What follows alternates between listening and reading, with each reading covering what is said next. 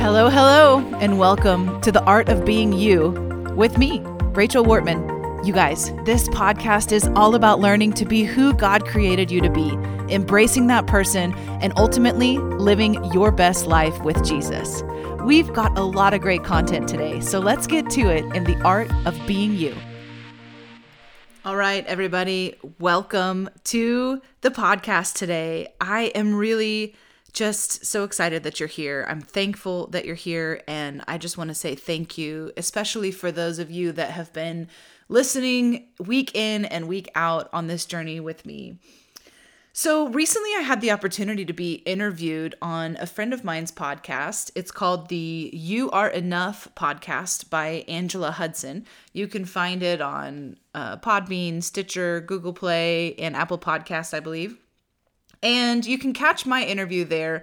We talked about the idea of you are enough and in what ways do you feel like you're not enough. And it got me thinking that I wanted to do a podcast of my own on here, sort of tackling this question.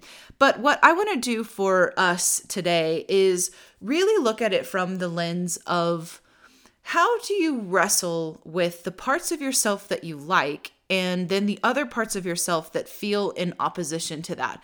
Now, let me stop you right here before we even dive in further and say, you might be thinking, I'm not really at war with myself. And I would say, good for you.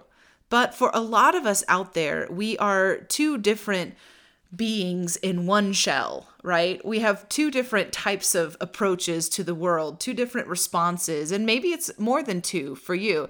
Of course, I'm not talking about personality disorders or anything like that. I'm just saying we are all multifaceted, complex people. So I thought we would start today by looking at the Proverbs 31 woman. I don't know about you, but I'm probably the most unlikely Proverbs 31 woman. I did not grow up in a conservative Christian background. In fact, my family didn't really go to church when I was very little. My mom um, was a believer, my dad was not until I was after I was married. And so in our home, church was not a regular thing. My mom would talk about Jesus from time to time, but you know, in terms of growing up in the church, that's not really a story that I resonate with. I started going to church at a Methodist church in my city, and I believe I was in sixth grade when I started going there through the invite from a friend on my soccer team. And I don't remember getting saved. I always remember having this very keen sense that God was real and that Jesus was with me. I remember being a toddler and having moments where that was um, true to me. So I guess maybe I'm a bit of an anomaly. But when I was in sixth grade, I did the confirmation class with my Methodist church and got baptized, sprinkle baptized, and made my profession of faith to follow the Lord. And I've never looked back all these years later. But when I read the Proverbs 31 story, depending on your worldview, you read this woman from a different lens. And I remember when I went to college at Baylor University and I began to be surrounded by friends who grew up in a Baptist background. Nothing wrong with the Baptist background. I love Baptist. My whole family on my mother's side grew up Baptist but it's a very conservative, in some ways, a very conservative viewpoint. And so when we read the Proverbs 31 woman from a conservative approach, we see her in a completely different light than if someone who was not saved in today's feminist movement would read the Proverbs 31 woman and they would probably see something entirely different. I want to encourage you, your worldview is it's important it matters. It's like a filter through which we see things through. When I look at the Proverbs 31 woman now, at this point in my life, I see a woman who was a cut above the rest. I see a woman who was a dreamer, a go getter. She was a shot caller. She was a provider, a nurturer. She was defying expectations, even in her day and age a little bit of background to the Proverbs 31 woman. Most people would say this was actually a poem that Bathsheba had taught to Solomon, her son, that was the things to be looking for in a wife. And it was, if you go um, from the Hebrew scriptures, it actually goes through the Hebrew alphabet, kind of like if we were going to say A, B, C, D. First, you're looking for A, and then B, and then C, like that. And so this is the the understanding or one of the viewpoints of where this came from. So if you imagine Bathsheba has this son Solomon that's so promised and um And she's imparting to him what he needs to know to look for a wife. And she's teaching him all the things that are the most important. I'm not going to go into the actual text today. I encourage you, men and women, grab Proverbs 31 and read over it, the first section that has to do with a wife of noble character who can find. And you're going to find this woman is a go getter. She gets up before the sun gets up. She is a leader. She is a woman who is aware of those that God has entrusted her with. She is a woman who says yes to the Lord. She's looking for opportunities to grow herself. When she's looking for fields to invest in. That's what's happening. Not only is she showing up today in today's needs, but she's thinking forward to the future, but not in fear or worry, but in expectation and in joy. The Proverbs 31 woman is a woman who is noble. She is a peacemaker. She also knows exactly what to say at just the right time. She's a great wife to her husband, but that's not just her calling. She's so much more than that. I love the Proverbs 31 woman. I often wonder if it's one woman or if Bathsheba was describing how she saw herself. Ladies, what would it look like if you wrote a proverb about you? A wife of noble character who can find, and you begin to describe the things that you do. Would they be things you would want to pass on? Just a side note thought. But while I was being interviewed in this podcast, the You Are Enough podcast, I was thinking about this question. In fact, in my preparation for that interview, especially. But what kept coming to my mind over and over again is you're not enough. I mean, in and of ourselves, we don't really have what it takes. We need Jesus, right? Now, I want to make a note really quickly and say that I know there are lots and lots of people who think the phrase I'm not enough, and it's a very negative and condemning and shaming phrase. And this is not to say if that's what you're thinking, then yeah, you're not. No, that's not what this is about. When you have negative thoughts in you, you cannot allow those to affect you so deeply. You have to say, listen, my mind is my space, and I'm not going to be dictated to in that way. But when we're talking about who God has made us to be and do we have what it takes to live this life and you know do we have what it takes to make right choices and all of those things, I think I would say to you maybe you don't, but is that even a bad thing? When I was a senior in high school, I was at a youth camp the summer before my senior year, in fact, and I had a prophetic dream. It's the first prophetic dream that I've ever had. It's essentially a dream where God speaks to you, and you know that you know that you know that it's a message from God. And of course, when I woke up after receiving this dream, I was so convinced it was for someone else. And I went to that person and I said, Listen, I had this dream for you. And I shared it all with them. And my friend looked at me and basically said, I have no idea what you're talking about. I don't think that's for me. And I was really perplexed. And I said, God, I don't understand that. I really thought that was from you. And I, I felt the Lord whisper to me and say, It was from me. It's about you. And essentially, the dream was this I was driving my car. I was like 16, 17 years old, driving my car, and as I drove, the road became more and more narrow to where I was actually driving on a sidewalk the exact width of my car. And I came to the end of the sidewalk and there was water surrounding everywhere. And there was no more water. There was no more land for me to drive on. It was only water. And I could see the other edge of the pool across a little bit of a jump. And I thought, I can do this. I can jump it. So I backed the car up, floored it, took off, and got within a centimeter of the edge of the pool to where I could continue to drive. I got within a centimeter and I began to sink. As I was sinking, I was keenly aware of how difficult it is to open a car door underwater. Now, this is how dreams work, and who even knows? But that's what was happening. So I sunk to the bottom of the pool and began to contemplate my impending death. And at that time, a lifeguard appeared outside of the window of my car and he knocked on the window. And I looked over and he said, Open the door. I responded back, You don't understand. I can't. Mind you, I had not even tried. I just knew logically that's not going to work. And he said, Open the door a second time. And I said, I don't know what you don't understand. I can't. There's too much pressure. It's not going to work. A third time, a knock at the window. He said, Open the door. And this time, out of spite and frustration, I yanked on the doorknob the door handle of my car, just essentially to say, see, it's not possible. And the second I pulled the latch, effortlessly the door opened up. I floated to the top of the water and I found myself on the sidewalk of the pool, completely drenched in water. I began to look around to find this man so I could thank him and thank him for saving my life. And as I looked around, he was nowhere to be found. A moment later in the dream, someone else walked up and I said, Excuse me, sir, do you see the lifeguard? Because I want to tell him thank you. That person looked at me and said, That wasn't a lifeguard, it was Jesus. That's when I woke up. As I contemplated that dream and spent time talking to the Lord, what I discovered was that God was telling me a very simple truth. Your best attempts cannot get you there. Your best attempts, all that's in you, all the resource, the talent, the gifting, the whatnot, all the vision, the ideas, everything you can muster up will get you close, but not fully there.